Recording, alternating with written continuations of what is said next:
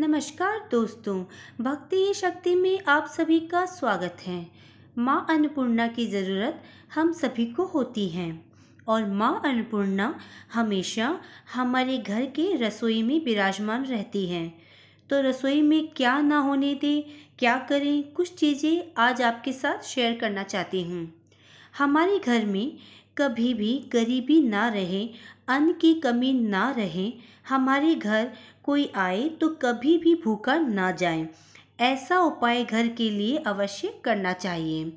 रसोई में सबसे ज़्यादा इस बात का ध्यान देना है कि रसोई कभी गंदी नहीं होनी चाहिए।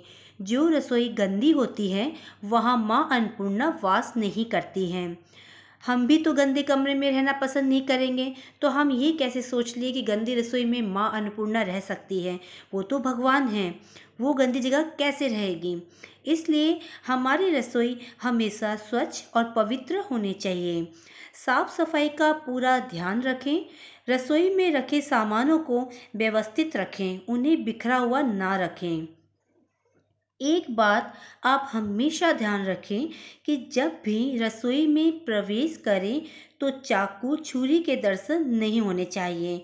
कोई भी धार वाली चीज़ रसोई में प्रवेश करने वाले टाइम उनके दर्शन नहीं होने चाहिए। उन्हें कहीं बंद अलमारी में या छिपाकर रखें।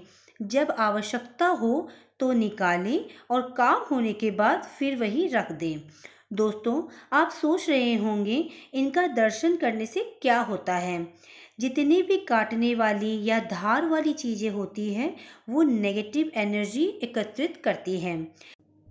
जैसे ही आप प्रवेश करते हैं, करते वक्त इनका दर्शन करेंगे। तो आपके हृदय में नेगेटिव एनर्जी और रसोई में भी नेगेटिविटी आपके हृदय के माध्यम से आपके भोजन में और जो भोजन करेगा, उन तक को नेगेटिविटी उनमें प्रवेश हो जाएगी। दूसरी बात, आपको अपने घर का भोजन हमेशा ढक के रखना चाहिए। बिना ढके ना रखें, जो भी खाने की वस्तु है, उन्हें बिना ढके बिल्कुल भी ना रहने दें। रसोई में ऐसी चीज़ें ना रखें जो आप ढक ना सकें। दूसरी बात, आपको अपने घर का भोजन हमेशा ढक के रखना चाहिए।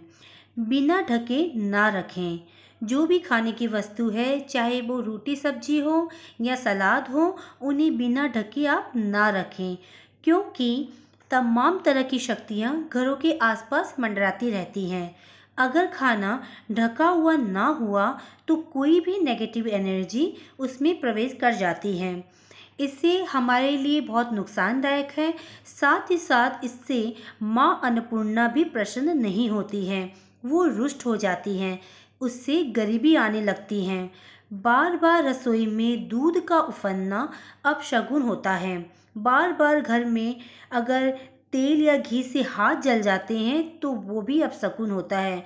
कई बार होता है, पकोड़े या पूड़ी के लिए घी या तेल गरम कर रहे होते हैं तो उछल कर वो शरीर पर गिर जाती है, उनकी बूंदें गिर जाती है।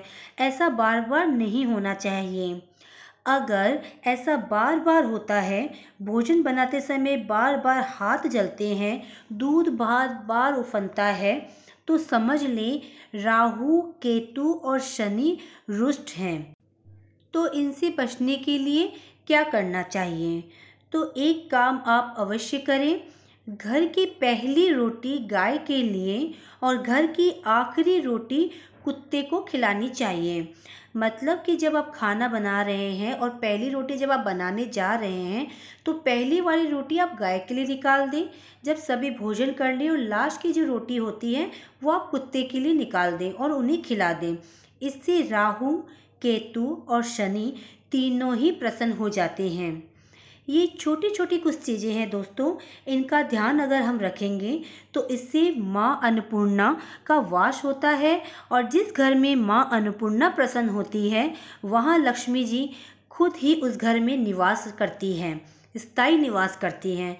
इसलिए इन छोटी छोटी चीज़ों को आप करके देखिए, माँ लक्ष्मी आप पे ज़रूर प्रसन्न होगी। आज की वीडियो में बस इतना ही। अगर आपने अब तक मुझे सब्सक्राइब नहीं किया है तो सब्सक्राइब ज़रूर करें, कमेंट और लाइक करना ना भूलें। इसी कामना के साथ कि आप हमेशा खुश रहें, स्वस्थ रहें। नमस्कार।